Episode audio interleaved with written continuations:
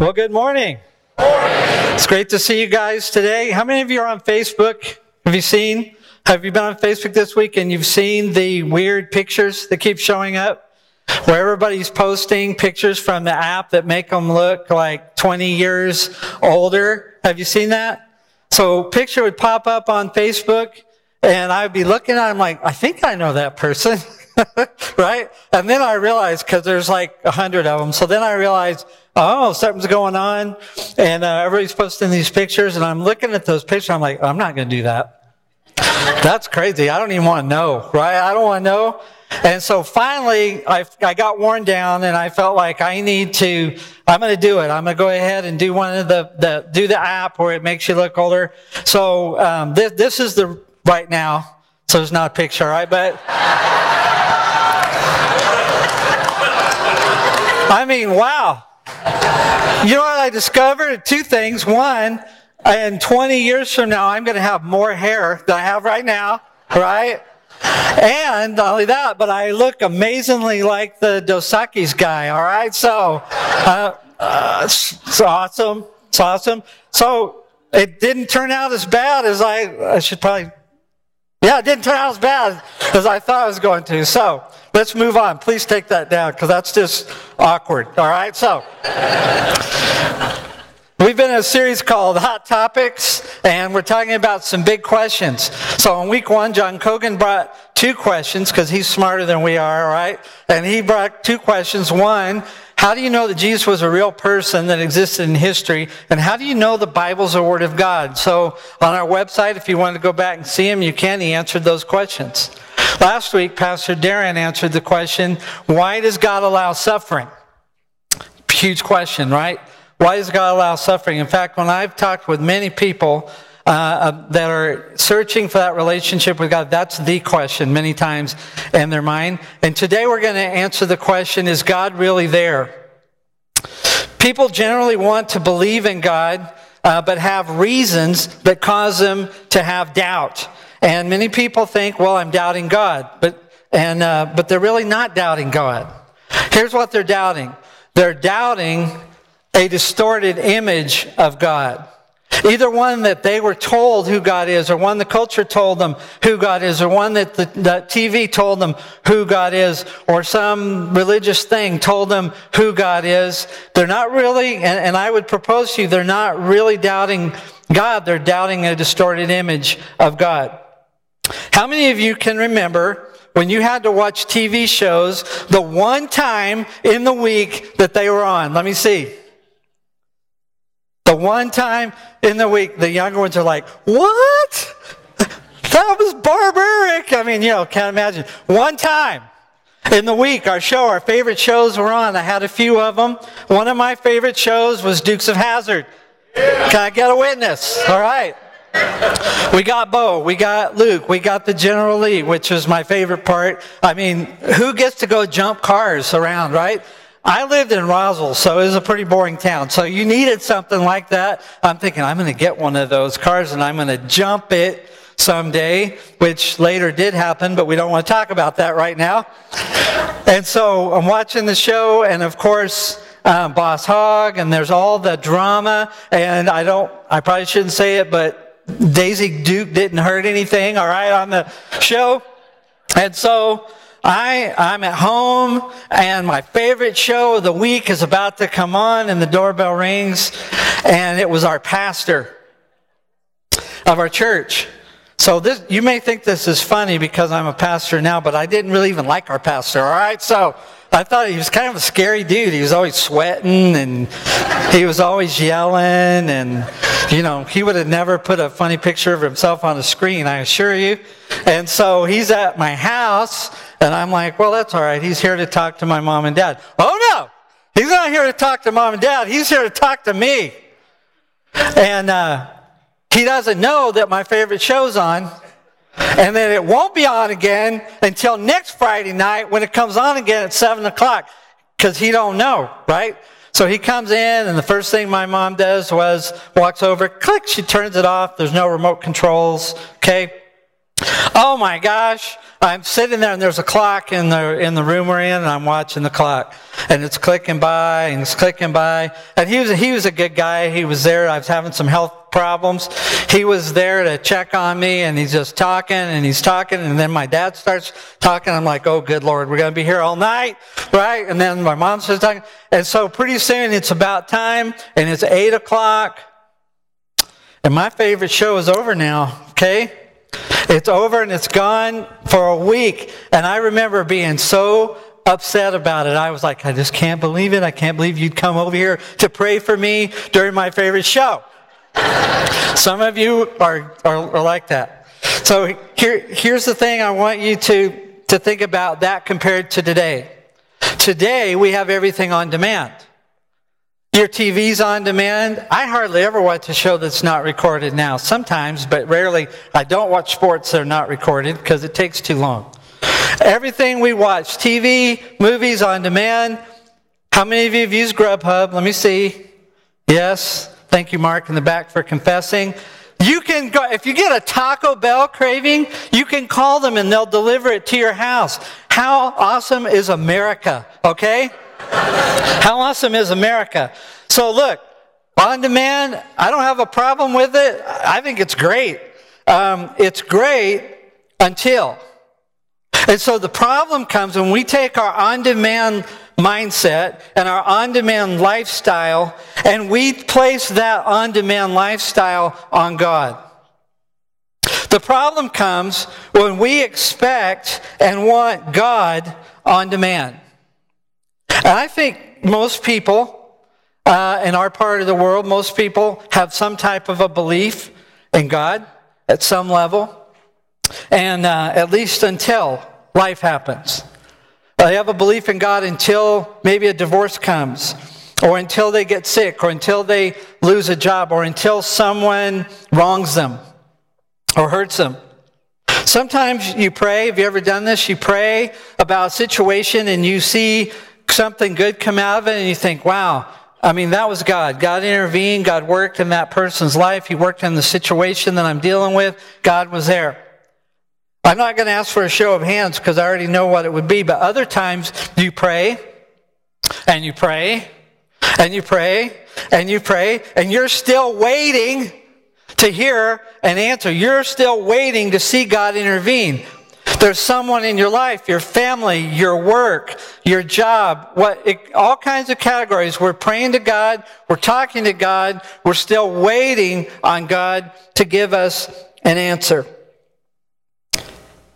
And then it happens. We start drawing some conclusions. Our culture especially starts drawing some conclusions, which affects us. If God didn't respond when I prayed, then maybe he isn't powerful. Or maybe he isn't good. Or maybe he doesn't care. And if you really get to the point, you can get to a point where you say, maybe this is all just a sham. Maybe he doesn't even exist.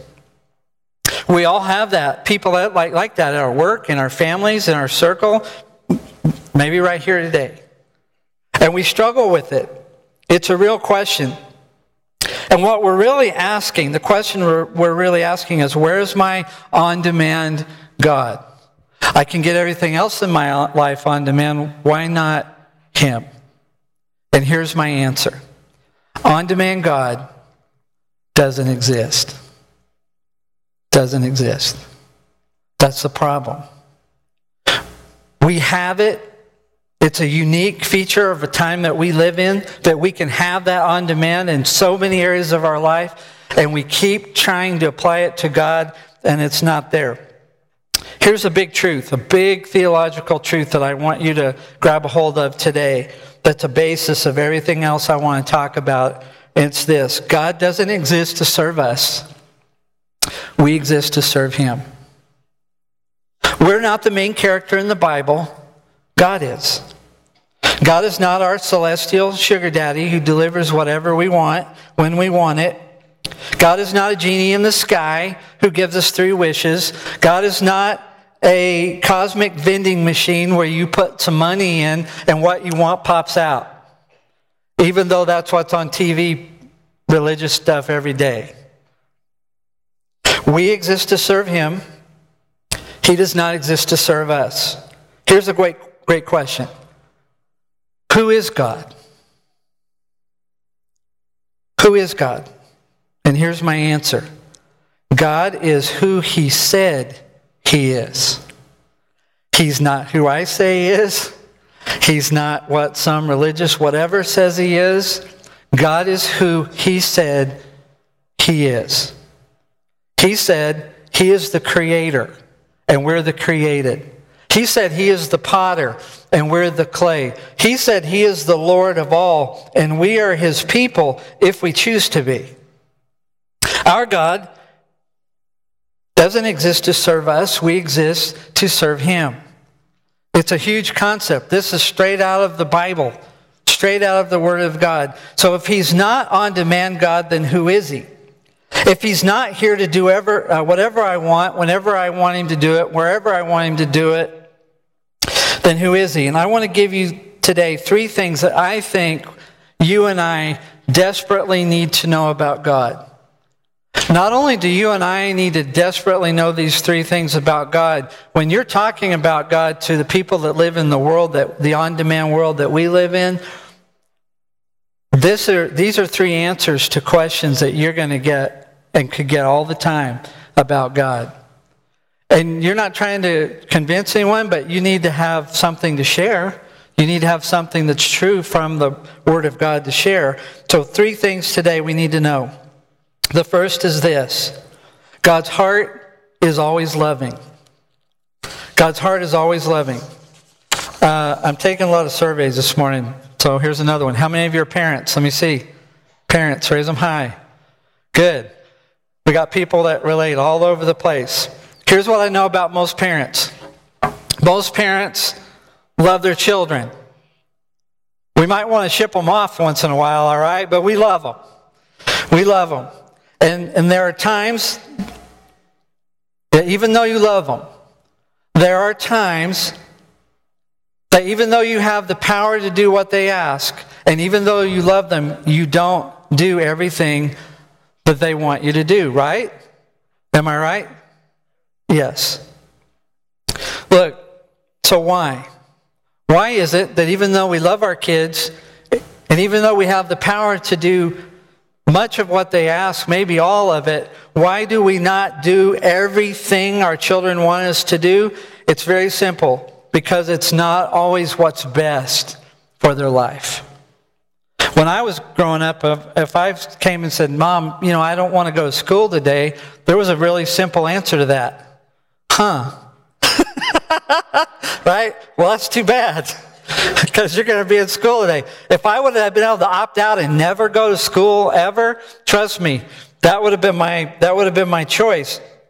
I never got that cooperation from Mom and Dad, especially from Mom. Didn't ever get it. And look, here's what we need to know about God. I want you to look at Romans 8 with me. One of the greatest, one of the deepest chapters of the New Testament, Romans 8. Who shall separate us from the love of Christ? What a great question. Paul asks the question and then he answers it.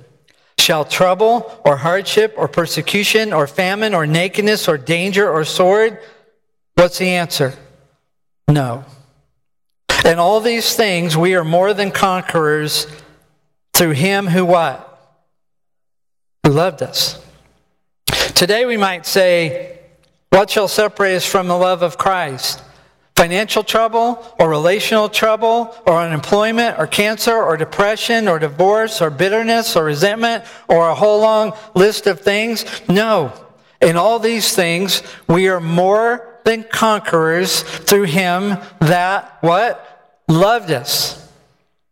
This is the truth that Paul is driving home. God's heart is always loving. But God doesn't prove His love for us by always doing what we want. Here's how He proves His love. Romans 5:8. But God demonstrates His own love for us in this. While we were still sinners, what happened? Christ died for us. Aren't you glad it says while we were still sinners, while we were still struggling, while we were still in our unbelief, while we still didn't have our act together, while we still didn't understand, while we still didn't know God, who He was, what He thought, didn't know why anything was happening in our life, while we have all those doubts and fears and problems, while all that is taking place in our life, Christ died for us then. I think the world believes that the answer is that when you get your act together, then God will love you. And when you become a good person, then God will love you. Or when you become a religious person, then God will love you. There's just one problem with that. That's not what the Bible says about who God is. The Bible says that God's heart is always loving. And that while we were still sinners who knew nothing, God loved us and Christ died for us. Number two, the second most important thing, desperate thing that we need to know, desperately need to know about God, is that God's ways are always higher. Because I'm a pastor, people have often asked me questions like, well, why is God allowing this to happen? That's a big question. It's a common question. I meet with people a lot. We talk a lot about things and life. And I don't mean to disappoint you, but most of the time my answer is I have no idea why. I don't know why God allows birth defects or heart attacks or abuse or 1,000 other things. I don't know. So I have to embrace this truth. I have to come back to what does God say about who He is? What does God say about who He is that matters to us this morning in our life right now? Here's what He says, Isaiah 55. For my thoughts are not your thoughts, neither are my ways your ways, or your ways my ways, declares the Lord. As the heavens are higher than the earth, so are my ways higher than your ways, and my thoughts than your thoughts. Some of you are going through a difficult time right now, and you hate it. And you may need to go back and listen last week, as Pastor Darren did an amazing job of laying out, why does God allow some of these struggles? Why does God allow suffering in our life? But I want you to, in fact, I would encourage it. But you may be in a situation and you hate it. And you really want it to end. You want it to end immediately. But here's my answer to that. Right now, we just want it to be over. But later on, at some point, at some time in your life, you're going to be able to see what God did. Sometime, at some point in your life, you're going to be able to see that God had a greater purpose for your life. When I was preparing for this message, and I was remembering that story of the pastor coming over when he came to visit me, I was 13. I'd been in a wheelchair for 13 years.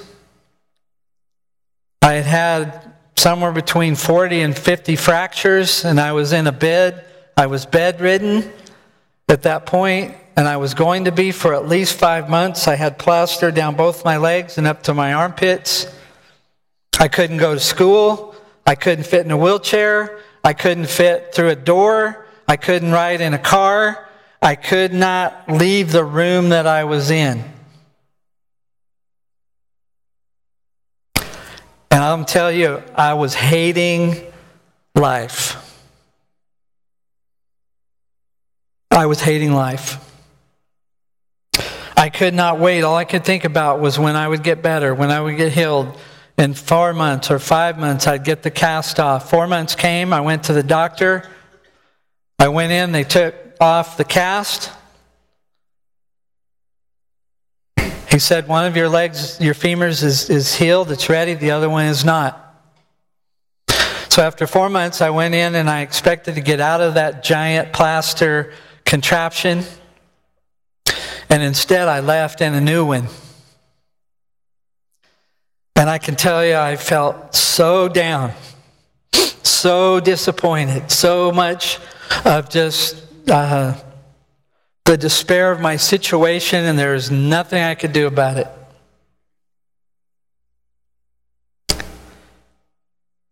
Here's what I didn't know at the time. What I didn't know at the time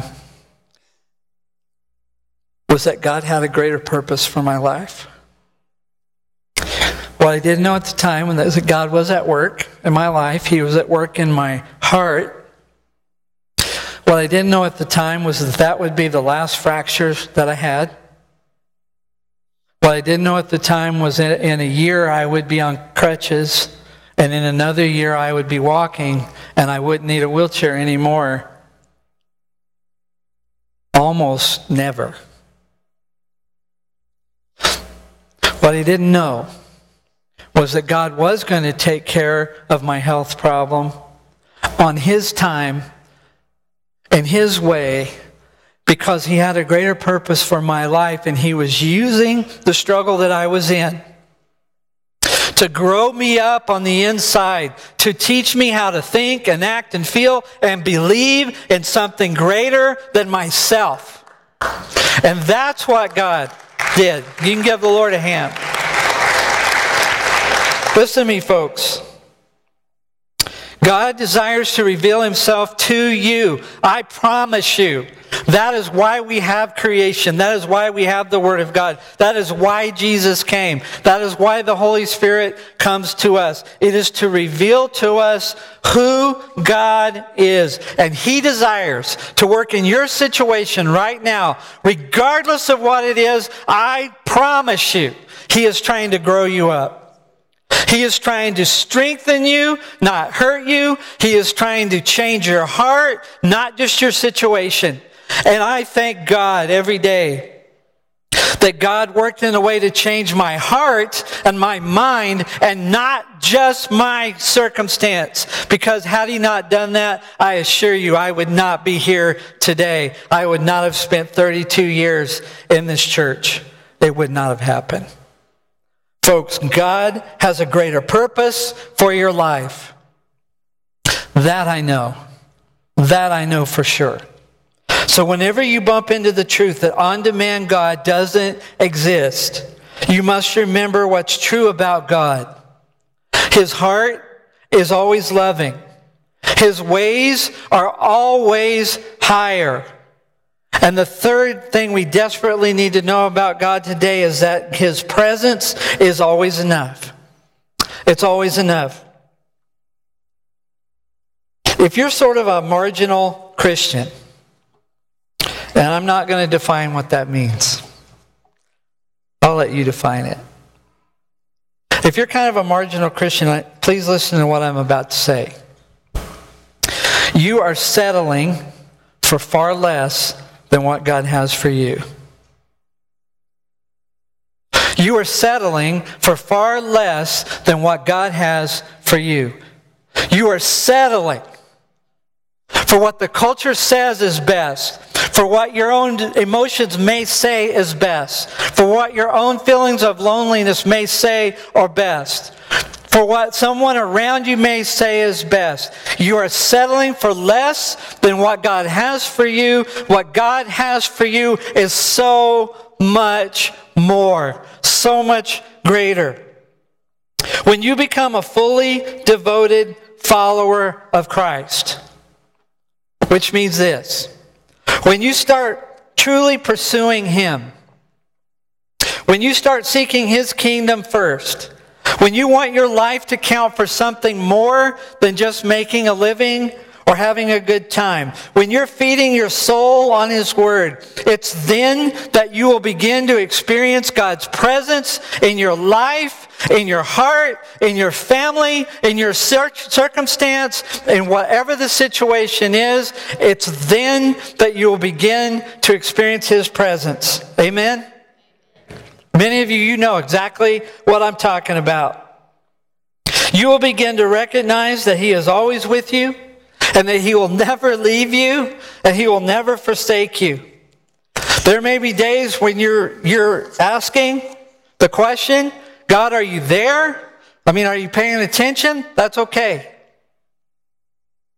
I'm not telling you it's not okay to ask. But I'm telling you this. This is what's going to happen. After you've walked with him, after you've been a devoted follower of Jesus, one day when something bad happens, and it will, because you know him so well, you will say, I don't have to worry about what's going to happen to me. Why? Because I know that God is with me.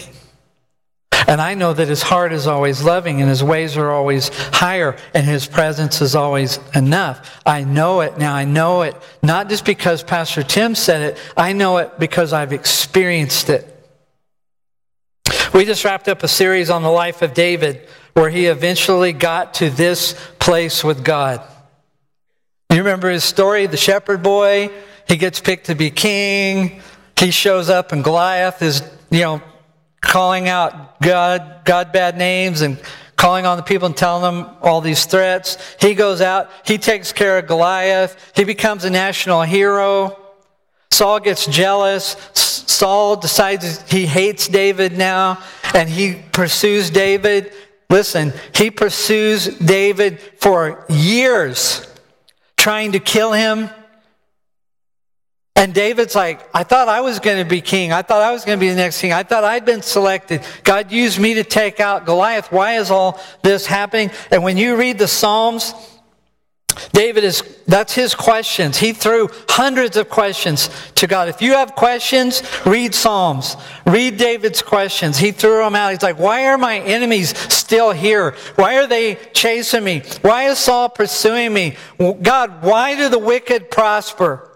Why is it that seems like their life is better than my life? God, are you listening to me? Why aren't you hearing my cry? Why aren't you changing my situation? And you will see David crying out to the on-demand version of God over and over and over again. And then at some point, you'll see that stop.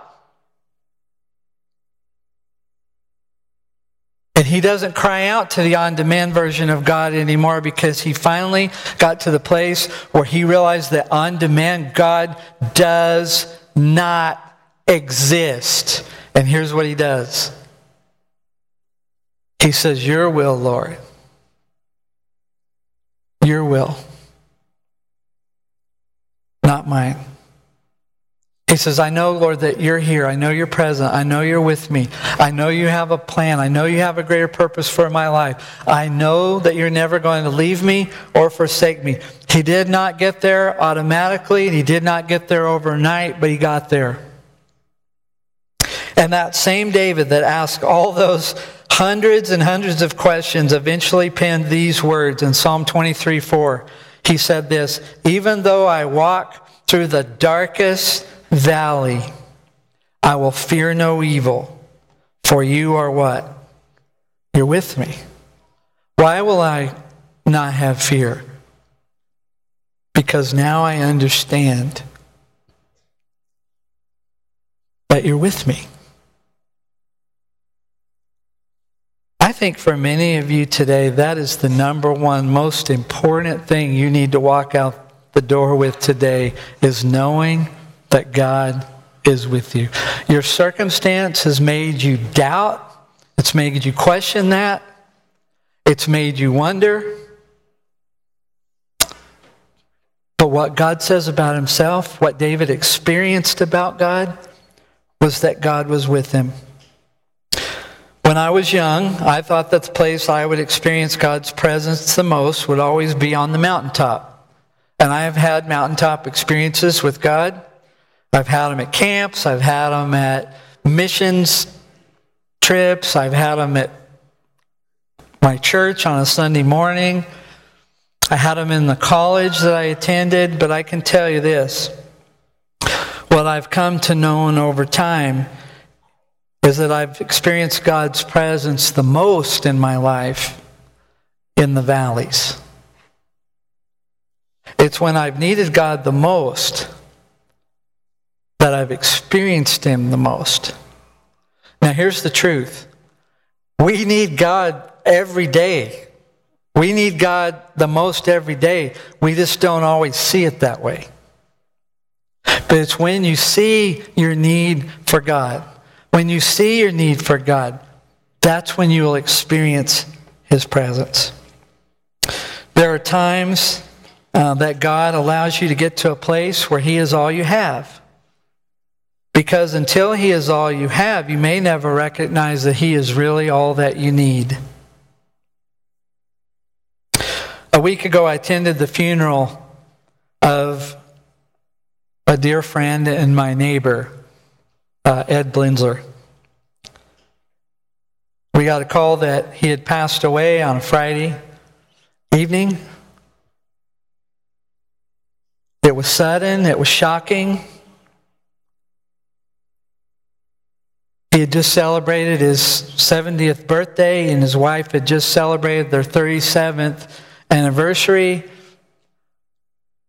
They had posted all these pictures together. My daughter works for Jody, and they invited us to come to their fireworks. You know, we watched the fireworks, and then he was gone. And when I went to the service, I knew there'd be a lot of great things to say. And Pastor Randy Jocelyn brought the message, and it was great. What I didn't realize was going to happen was that Jody was going to give the eulogy for her husband of 37 years. I've been to more than a few funeral services. Hundreds and hundreds. And I can tell you that I cannot remember a time. It may have happened at some point in my human history, but I can't remember a time when I attended or officiated a funeral where the spouse got up and gave the eulogy, the entire eulogy, for her husband or wife that was lost. She talked about how they met. She talked about the journey they went on, their spiritual life. She talked about her faith and the influence it had on him over a long period of time. She talked about all the things they loved to do together. She talked about all the happiness that they had shared in their life and how much they loved each other. She talked about where he had got to in his faith at this late point in his life.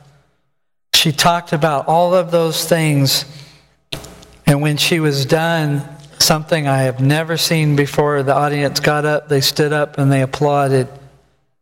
They applauded.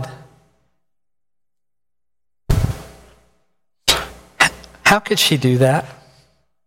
How could she stand there and talk to a big audience of people a week after her husband had passed? How could she have so much joy in her heart? How could she trust God with that? Because she was there when it happened. How could she talk about the peace that came over her the moment that he took his last breath? How could she even say those words, and how could those even come out of her mouth? Folks, listen to me. The only answer that I can give you, the only answer that I know to be true,